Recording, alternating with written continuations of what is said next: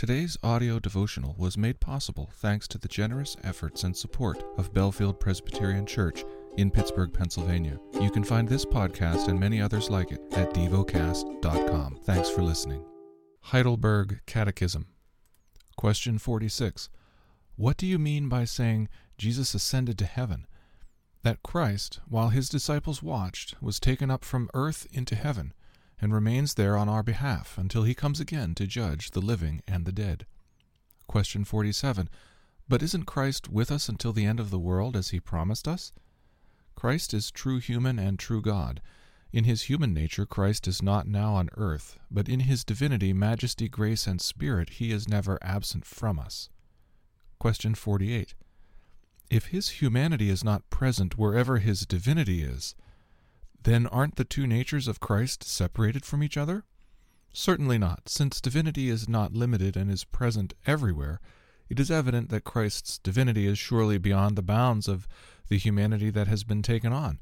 But at the same time, his divinity is in and remains personally united to his humanity. Question 49. How does Christ's ascension into heaven benefit us? First, he is our advocate in heaven in the presence of his Father. Second, we have our own flesh in heaven as a sure pledge that Christ our head will also take us, his members, up to himself. Third, he sends his Spirit to us on earth as a corresponding pledge. By the Spirit's power we seek not earthly things, but the things above, where Christ is, sitting at God's right hand. The lesson is from the book of John. John chapter 5 after this there was a feast of the Jews, and Jesus went up to Jerusalem. Now there is in Jerusalem by the sheep gate a pool, in Aramaic called Bethesda, which has five roofed colonnades. In these lay a multitude of invalids, blind, lame, and paralyzed. One man was there who had been an invalid for thirty eight years. When Jesus saw him lying there, and knew that he had already been there a long time, he said to him, Do you want to be healed? The sick man answered him, Sir, I have no one to put me into the pool when the water is stirred up, and while I am going down, another steps down before me. Jesus said to him, Get up, take up your bed, and walk. And at once the man was healed, and he took up his bed and walked. Now that day was the Sabbath. So the Jews said to the man who had been healed, It is the Sabbath, and it is not lawful for you to take up your bed. But he answered them, The man who healed me, that man said to me, Take up your bed and walk. They asked him, Who is the man who said to you, Take up your bed and walk? Now the man who had been healed did not know who it was, for Jesus had withdrawn, and as there was a crowd in the place. Afterward Jesus found him in the temple and said to him, See, you are well. Sin no more, that nothing worse may happen to you. The man went away and told the Jews that it was Jesus who had healed him. And this is why the Jews were persecuting Jesus, because he was doing these things on the Sabbath. But Jesus answered them, My Father is working until now, and I am working. This is why the Jews were seeking all the more to kill him, because not only was he breaking the Sabbath, but he was even calling God his own Father, making himself equal with God. So Jesus said to them, Truly, truly, I say to you, the Son can do nothing of his own accord, but only what he sees the Father doing. For whatever the Father does, that the Son does likewise. For the Father loves the Son, and shows him all that he himself is doing. And greater works than these will he show him, so that you may marvel. For as the Father raises the dead and gives them life, so also the Son gives life to whom he will.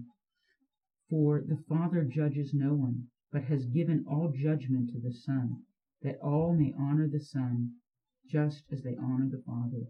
Whoever does not honor the Son does not honor the Father who sent him. Truly, truly, I say to you, whoever hears my word and believes him who sent me has eternal life. He does not come unto judgment, but has passed from death to life.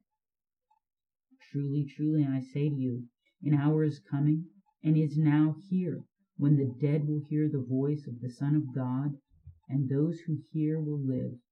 For as the Father has life in himself, so he has granted the Son also to have life in himself. and he has given him authority to execute judgment, because he is the Son of Man. Do not marvel at this, for an hour is coming when all who are in the tombs will hear his voice and come out, those who have done good to the resurrection of life, and those who have done evil to the resurrection of judgment. I can do nothing on my own. As I hear, I judge, and my judgment is just, because I seek not my own will, but the will of him who sent me. If I alone bear witness about myself, my testimony is not true. There is another who bears witness about me, and I know that the testimony that he bears about me is true. You sent John, and he has borne witness to the truth. Not that the testimony that I receive is from man, but I say these things so that you may be saved. He was a burning and shining lamp, and you were willing to rejoice for a while in his light. But the testimony that I have is greater than that of John. For the works that the Father has given me to accomplish, the very works that I am doing, bear witness about me that the Father has sent me. And the Father who sent me has himself borne witness about me. His voice you have heard, this form you have seen, and you do not have his word abiding in you, for you do not believe the one whom he has sent. You search the scriptures because you think that in them you have eternal life, and it is they that bear witness about me. Yet you refuse to come to me that you may have life. I do not receive glory from people, but I know that you do not have the love of God within you. I have come in my Father's name, and you do not receive me. If another comes in his own name, you will receive him. How can you believe when you receive glory from one another and do not seek the glory that comes from the only God? Do not think that I will accuse you to the Father. There is one who accuses you, Moses, on whom you have set your hope. For if you believed Moses, you would believe me, for he wrote of me. But if you do not believe his writings, how will you believe my words? Meditate and dwell on what you're paying attention to in God's Word. How has it connected with your heart or mind?